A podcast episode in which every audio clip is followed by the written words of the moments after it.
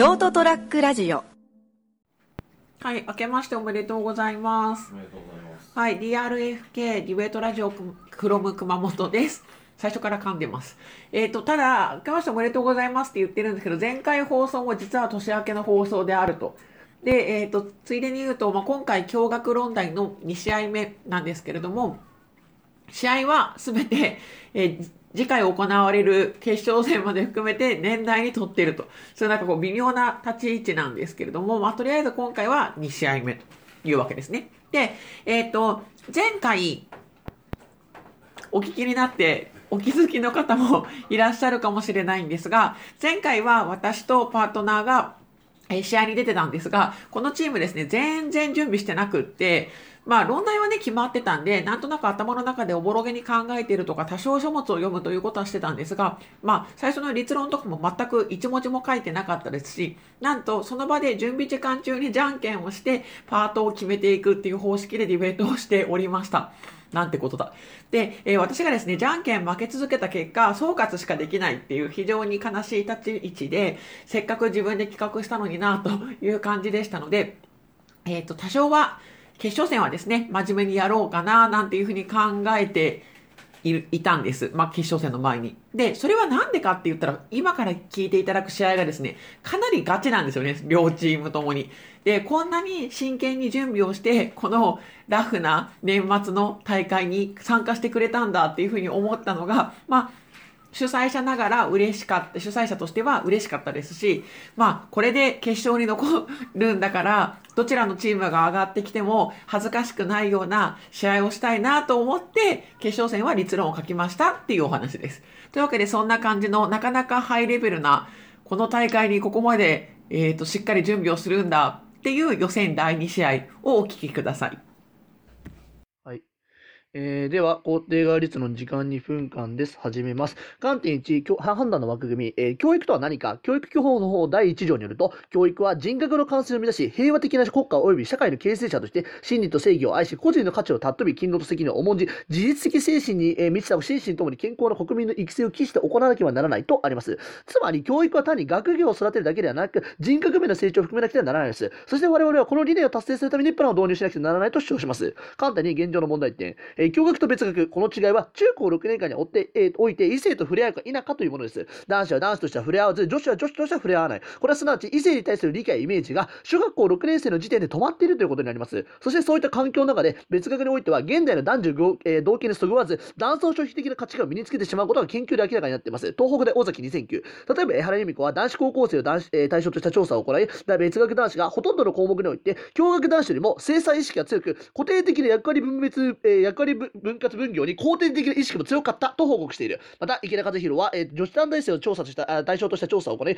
女性性の内的需要の過程と特徴を明らかにしている終わり。つまり、まあ、なんか男女差別、男女尊重的な価値観がよく身につきやすいってことですよね。で、だからこそ、共学化することにより、より異性と触れ合い、彼らが社会に潤滑、えー潤滑に社会に統合したシステムを作ることが、まあ、人格面の成長を促すべきってというべきという観点からプランを導入すべきだというふうに主張します。観点3、えーと別学校出身者の行き先、2015年の学校別東大者合格者ランキングを見ると、トップ10のうち次に8割がまあ別学ですと、つくごま改正など応援などが上位にいる一方、えー、共学校は芝学学芸大のみ、今の学校は全て中高一貫になるため、中学にも同様と入れるでしょう。つまり、別学の学校自体が非常に少ないのに、東大業大には別学からの生徒が非常に多く受かっている。そして彼らはそのまま官僚政治家、あるいは企業のトップなど、社会の様々な角度から動かすエリートになりますと。つまり、国が政策を実行する上で、男尊女子的な考えを持ちやすい別学出身者が政策立案を行うことであったり、人事配置を決めるや、会社役員がそういった思考を持っているということは、男女同権が同然とされる現代社会において非常に大きなマイナスとなっているのです。だからこそプランを追加で導入すべきだというふうに、この2点のえー理由から導入すべきだというふうに主張します。終わります。じゃあ、じゃあえっと、否定側質疑始めます。はい。お願いします。お願いします。えっとえっと、まず観点の 2, く2個目に対し、2, 2つ目できに対して聞いていきたいんですけど、なんかその、異性と触れ合うことで、なんかその、しょ社社会と統合できるとおっしゃったと思うんですけど、今現状、その異性と、異性と関わる能力って必要されてるんですか？え、それはどういう、どういうことですか？いや、なんかその観点でなんだろう、その、そのなんだろう、あえっと我々共学にすることで異はい性と触れ合うことによって、そはい。のなんだろう、社会に出てもなんかその、それが役に立つみたいなことあれ言ってませんでしたっけ？えっと、なんかここで言ってるのって、要はなんかその6年間男子は男子としかなんか合わないみたいなことをやってると、なんかその自分たちだ男尊女子的な考え方っていうのがまあ身についてしまうと。で、女子校も女子校で、まあ私たち女性だからみたいな感じで、そういったまあ内的需要っていうんですけど、まあなんか自分たちをまあ割と卑下するような価値観っていうのが身についてしまうと。別学においては優位に傾向としてあるので、だからこそ別学ってシステムを話して、みんながまあなんかその男女業系っていうのを学ぶような機会にしようって話です。はい男女先できできないっていう考えを持っていることは分かったんですけど、プランを取ったことでそれが解決されるという話があります。だからこれ、だから別学でやるとこういうシステムがあるって話なんで、まあ教会だとなくなるって話ですね。はい、終わりますありがとう。ございました。反幕時間は1分間です始めますよろしくお願いしますまず観点に見てください観点2で男尊女子的なイメージが男子校女子校だとつきやすいっていうことがあったんですけど1点目としてそれが現状の問題であってプラン後共学になったからといってみんながみんな、えっと、それが解決するかっていうことは述べられていない2点目として我々、えっと、現状共学でも共学の学校例えば僕たちの学校とかもそういう男尊女子的なイメージってある程度、えっと、つきやすさは多分同じぐらいだと思うし実際ついてる人もいるのでそれはそんなに変わりがないと思います。でっていう以上その男尊女子的なイメージがあの人格形成にその大きく影響してくるっていう話は取れない。少なくとも問題になるっていう話は取れないと思います。じゃあ次観点さん見てください。えーっとあのその別学出身者の行き先が東大ばっかりなんあ東大が多いんだよって言ってたと思うんですけど別に東大イコールエリート養成校っていうわけではありませんよね。東大出たからといってまあえーっと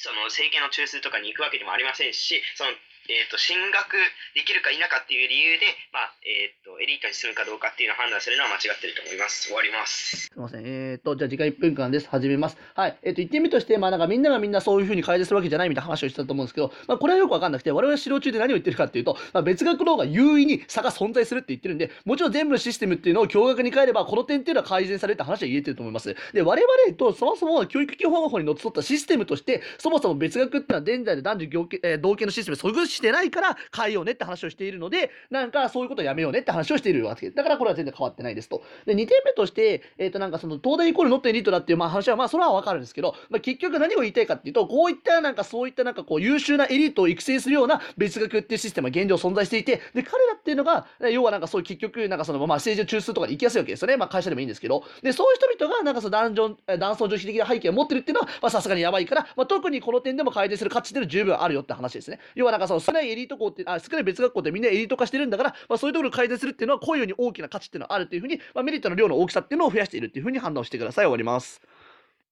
で否定側立論時間は2分間です。始めます。デメリット、貴重な環境の別学の廃止。現状分析1、男女別学の方が共学よりも成績が上がります。政策研究大学院大学もそうかともの2015より始め、学校数で全体の1割にも満たない別学校が進学トップを占めている。東大合格者のトップ10校の8校が、国立医学部合格者数トップ10校のうち6校がそれぞれ別学校であり2014年の入試の結果は終わり。現状分析に性別によって発達スピードは異なります。教育ジャーナリスト弟島さんより始め、男子としては特に思春期において発達段階に大きな差が開くことも分かっています。中学においては男性の性的な成熟が女性のそれに比べて約2年遅れているとも言われています。脳の厚さは平均で女性が11歳で最大になるのに比べて、男性の場合はそれよりも18ヶ月遅れる傾向があることも分かっています。5歳から18歳の男女の情報処理能力能力テストをすると、幼稚園では男女の差がないのに、思春期には女性の方が早くて正確であるという差が生じ、18歳には再び男女の差がなくなることも知られています。終わり。そして別学の学校はその性別に合わせた教育を行っています。現在分析さん、別学は性性役割意識が固定化しにくいです。教育ジャーナリスト、大戸島さんより始め、男女別男女別学校では共学校に比べて男女の性役割意識が固定化しにくい傾向があるという研究結果もあります。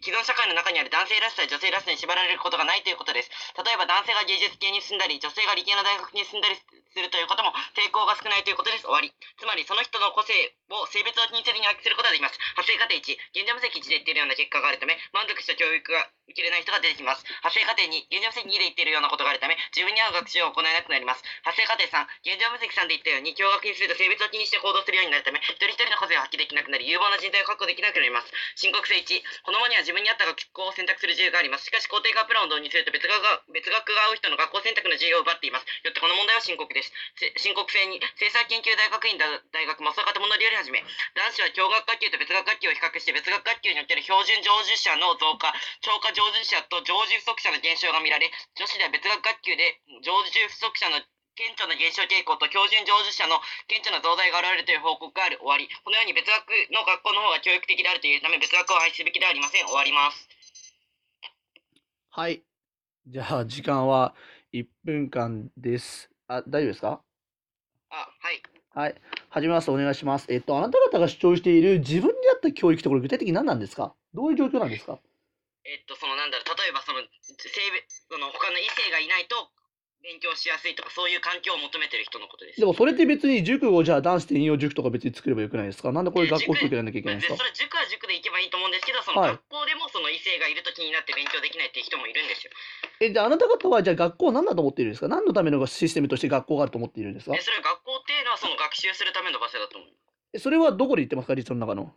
一論中では述べていあないですけど、まあ言ってないあ、あ言ってないのは分かった。あ、大丈夫夫です。大丈夫です。で、次、えっと、重要性2の資料、ちょっとよく意味が分かんなかったんですけど、別学の方がどういう理由で教育的なんですか？どういう教育的って何ですか？え、なんだろう、しん、なんだ、そのなんだろう、その、まあ、別学の方が、まあ、簡単に言うと別学の方が成績がまあいいっていうか、そのなんだろう、ちゃんと成長してるっていうことですかね。あ、なるほど。じゃあ。はい。あえっと、じゃあ、どっちも結局勉強ができるのは別学の方が良いよねって話ですか？まあそうですね。はい、わかりました。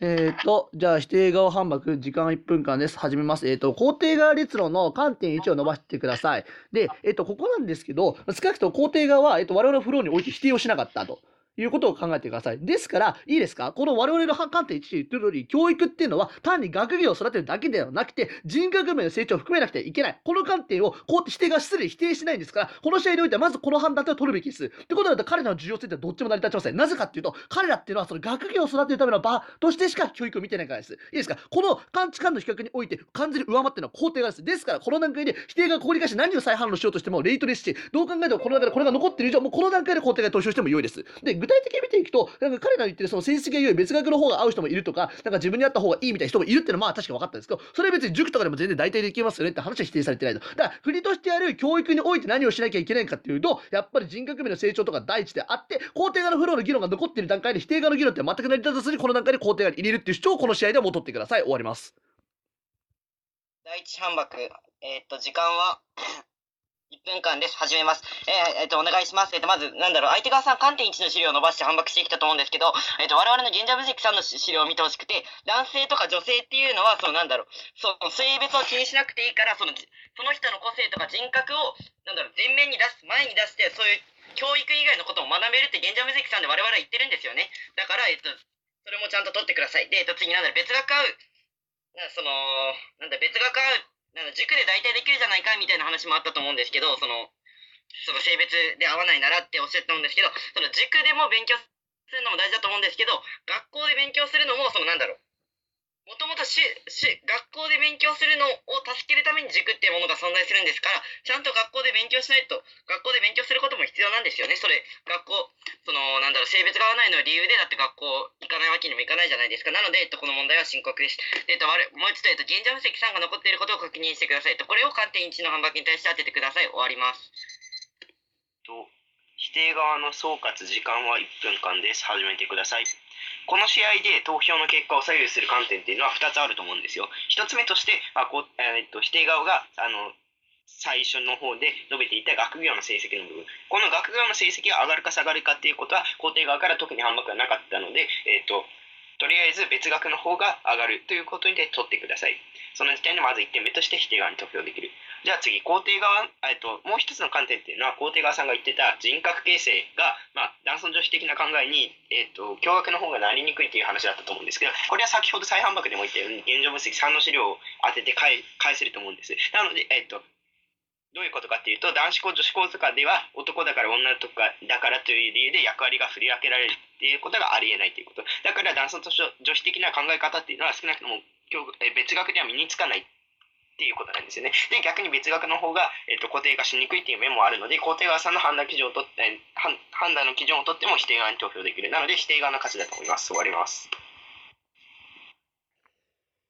はい。えー、じゃあ、肯定側総括で、時間は1分間です。始めます。えっ、と、問題になって否定側の現状分析3を見てください。ここで言ってんのって、まあなんか、その、別学のいいよって話を確かしていたんですけど、で、中身よく見てみると、なんかその異性がいないってことで、周囲の異性の目を気にせずに、伸び伸びとやれるみたいな話しかしてないですよね。だって異性、なんか男性なのに芸術家の方に行けたりするって話をしててあって、これ別に肯定側で言ってるのは人格面の成長みたいな話と何も当たってない。だから、この観点をいくら伸ばしたとしても、肯定側の主張を妨げる点にはならない。いや確かに別学の方が、まあなんかか男子だけど芸術系に行けるみたいな可能性はまああるのはわかるんですけど、我々が何を言ってるかっていうと、この試合でジャッジはどう判断しなくてはいけないかっていうと、肯定側の観点1が否定されていない以上は、教育っていうのは学業を育てるとかそういう才能を巡るだけではなくて、人格面、心の成長っていうのを行うのが教育の目的だっていうふうに解釈しなきゃいけない。そうなった時、やっぱ肯定側で言ってる男性女子の観点否定されてなかったので、まあ、この肯定側の肯定、えー、と論点を伸ばして普通に勝ちっていうふうにすればいいと思います。で、まあ、否定側の言ってるような話っていうのも、まあ、なんかそもそもなんかそういう基準にあって教育って何なのかって話は最後まで説明されてなかったし、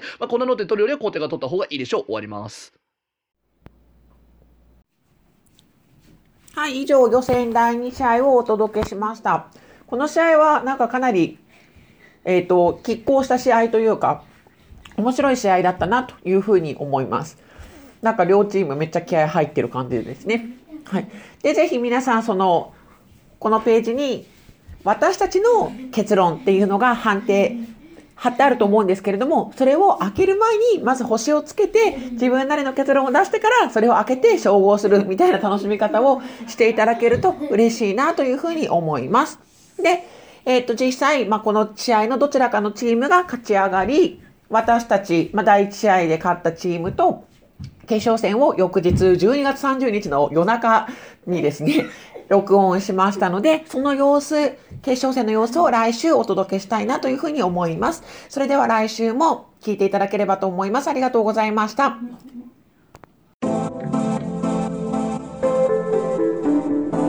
ショートトラックラジオ